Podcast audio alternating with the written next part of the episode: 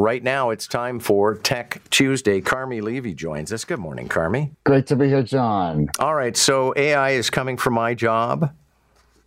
Yeah, it's coming for your job, my job, pretty much everyone's job. It's what's known as an AI-generated DJ, and it comes from a company called Futuri. It's called Radio GPT. And if that sounds familiar, it's based on what's GPT-4, which is the successor to ChatGPT. Basically, it's the latest and greatest artificial intelligence chatbot technology. It's known as a radio content generator, and basically what it does is it allows owners of radio stations to replace human DJs, human announcers, with AI announcers that will then do on-air voice work. So it'll present the news, it'll update the weather, it'll do traffic updates, it'll generate the scripts as well as the voices, and it'll make it, as they say, tailored to local news content. And the quote that absolutely frightens me the most is, and they don't hide this on air. On air, they make it very clear. I've listened to the demo.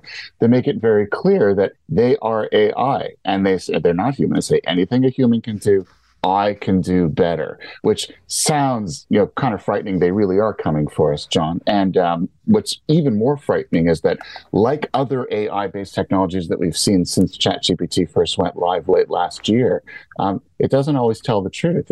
One of their announcers talked about the iPhone 15, which hasn't even been released yet, and apparently it was pulling data from unconfirmed sources on blogs. And so this is yet another sort of case of AI not quite getting it true, and there are no checks and balances in the system to make sure that you don't hear lies on air. So it's going to take our jobs, and it's going to fill the air with a lot of frightening, wrong, untruth stuff. Wow. Okay. So I'm really very, very grateful that I'm at this stage of my career. But let's listen. Here we go. East Springfield's 6-year-old Mason Johnson ordered $1,000 worth of food from several area restaurants with his dad's Grubhub account.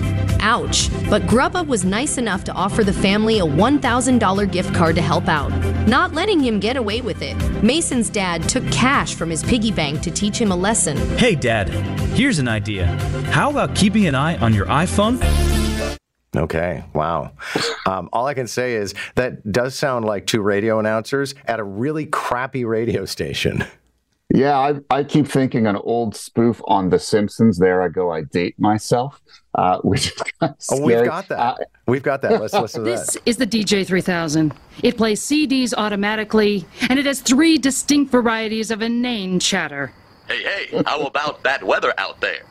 Whoa, that was the caller from hell. Well, hot dog, we have a wiener. Man, that thing's great. Don't praise the machine. Okay. Well, I mean, you and I were talking about this, though, the last week, because AI is so in the news. Every single week there's another artificial intelligence story.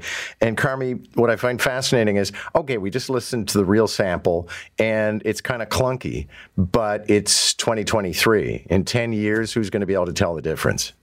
Yeah, I think we need to remind ourselves this technology is on a very steep improvement curve. It will get better. That sort of that staccato, stilted sound, it's obvious it isn't real. It's obvious it's tech that's driving it, not an actual human being. That will get better.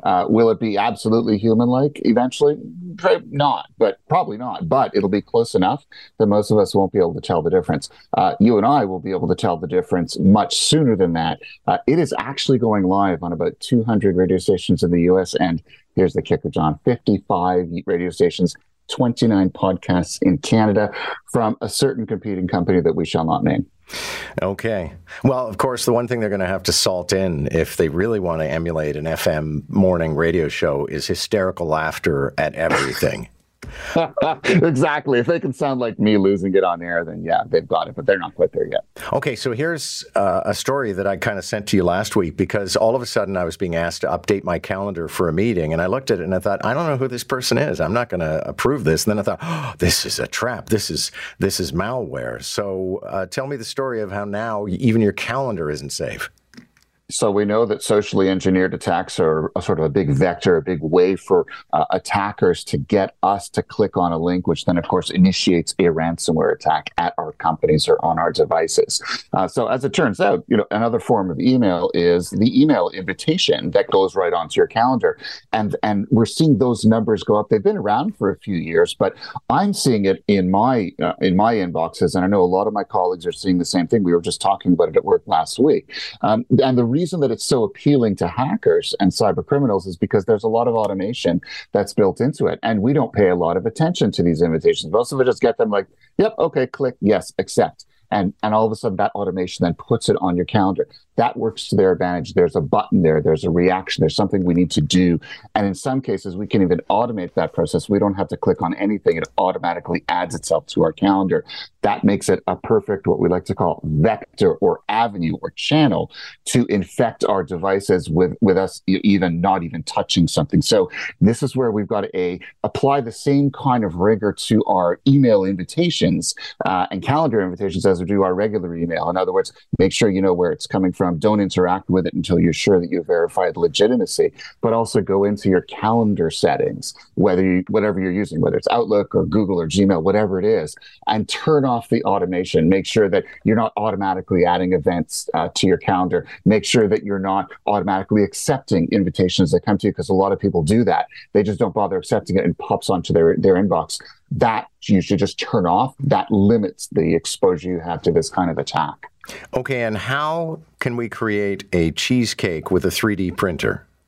All I know is that this is all I want to eat now. Columbia University has something called the Creative Machines Lab, which I think is awesome. They created a cheesecake in a 3D printer. Basically, what they do is they use food paste and powder, and then they run it through a 3D printer, and it creates the ingredients. Right now, they're working on building ingredients for manufacturers so that it'll sort of be cheaper. They'll have better control over nutrition, so it'll be healthier, more food safety because fewer people are touching it along the way as it's produced. They're saying it'll have extended shelf life and reduced food waste. But then eventually they'll make it available to restaurants, and then eventually they'll have 3D printing appliances that we'll be able to install in our kitchens. So this time it's cheesecake, but they're saying that any food, so chicken, vegetables, cheese, beef, you name it, the goal is turn all of that into pastes, liquids, or powders, and then run it through this 3D printer and create whatever dish you want more safely, more cost effectively, and more quickly. I'm all game for that, and if it means cheesecake for breakfast by pressing a button, I'm in. Okay, it'll be the Keurig cheesecake machine. Thanks a lot for this. Thanks, John. Well, hot dog, we have a wiener.